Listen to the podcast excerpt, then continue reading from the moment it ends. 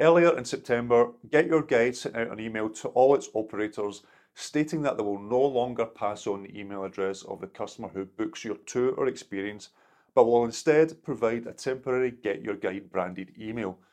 This email will only be active for 7 days after the experience has been delivered. This, as it states in the email, is to provide a better customer experience.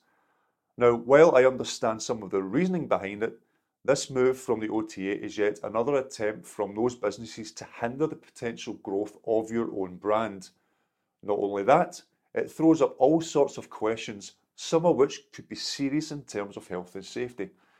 In this episode, I shall break down some of my concerns and give out the real truth about what an OTA actually is, one that may make you see them in a different light. Is this really what operators need when the industry is currently on its knees due to Covid? Welcome to episode 249 of the Digital Tourism Show.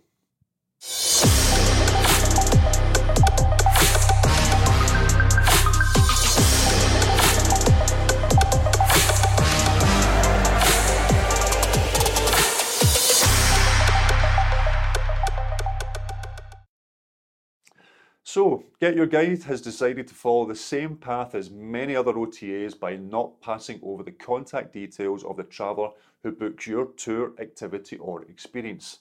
Now let me emphasise that. They will not pass over the contact details of your customer.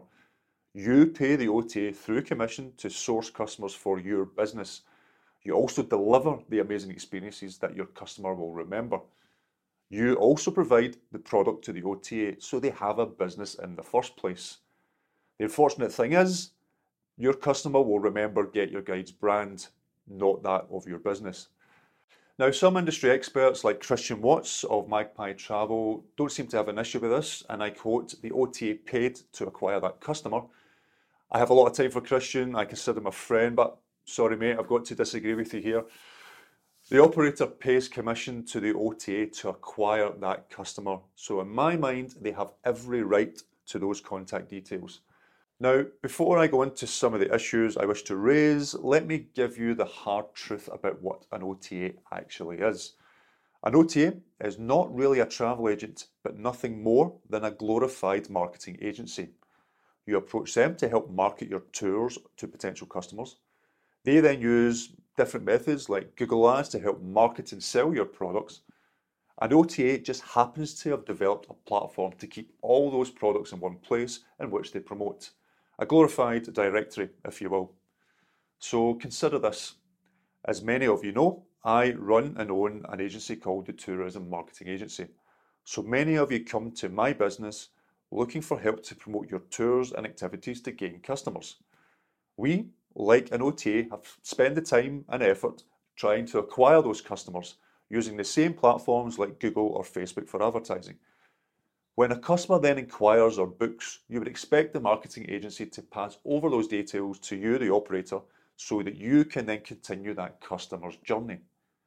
Can you imagine the uproar if we decided not to pass over those details and we just told you to meet that customer on a certain time and date?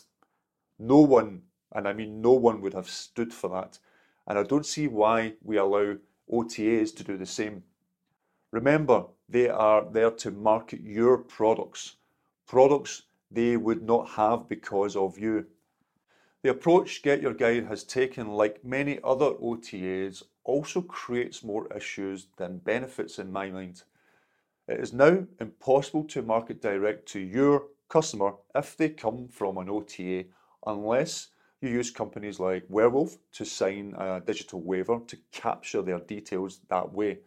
While I urge most operators that they should be doing this, it does add yet another cost to your operation. A cost really we don't need at this moment in time. Communication will also be hindered, as you can only communicate for 7 days after the experience has been delivered. What happens if you receive a bad review on day 8? No, what happens if something else happened on the tour that you wish to have an ongoing conversation with that customer to suddenly have it cut off? How is that a good customer experience? There is also a health and safety aspect to this too. What happens if, God forbid, someone was injured during one of your tours or some other unforeseen aspect happened that required you to contact them to cancel the tour. Now, this is where digital waivers can come in, but many operators do not have this practice in their business. This leaves you with a temporary email address that is no use to anyone, so it does raise some serious issues. Yes, some OTAs will pass over a customer's phone number, but sometimes travellers add a landline, which is no good to anyone, or they have data roaming turned off. This is one of the main aspects why operators must have the full contact details for anyone they serve. Now, data is everything these days, and with OTAs controlling that aspect, this means the potential sales value of your own business will also decrease, as under this approach that most OTAs take, you do not own your customers' data. This means your business is next to worthless in today's world, more so if you rely heavily on OTA sales. The question you need to now ask yourself: do you wish to grow your business and make your brand the one that customers remember? Or do you want to be a faceless Uber driver? And let's face it, that is all you will be if you are heavily reliant on your OTA brands.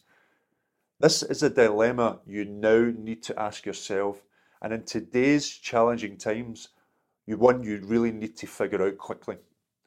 OTAs can be a force for good, help you acquire customers that you may not have gotten in front of through your own means, so they should be considered as part of your marketing strategies. But it's all about balance. Please make sure that you have strong direct channels, as well as some help from OTAs. If you don't, forget about trying to grow your own brand and make peace with the fact that you will become a faceless supplier within the OTA ecosystem.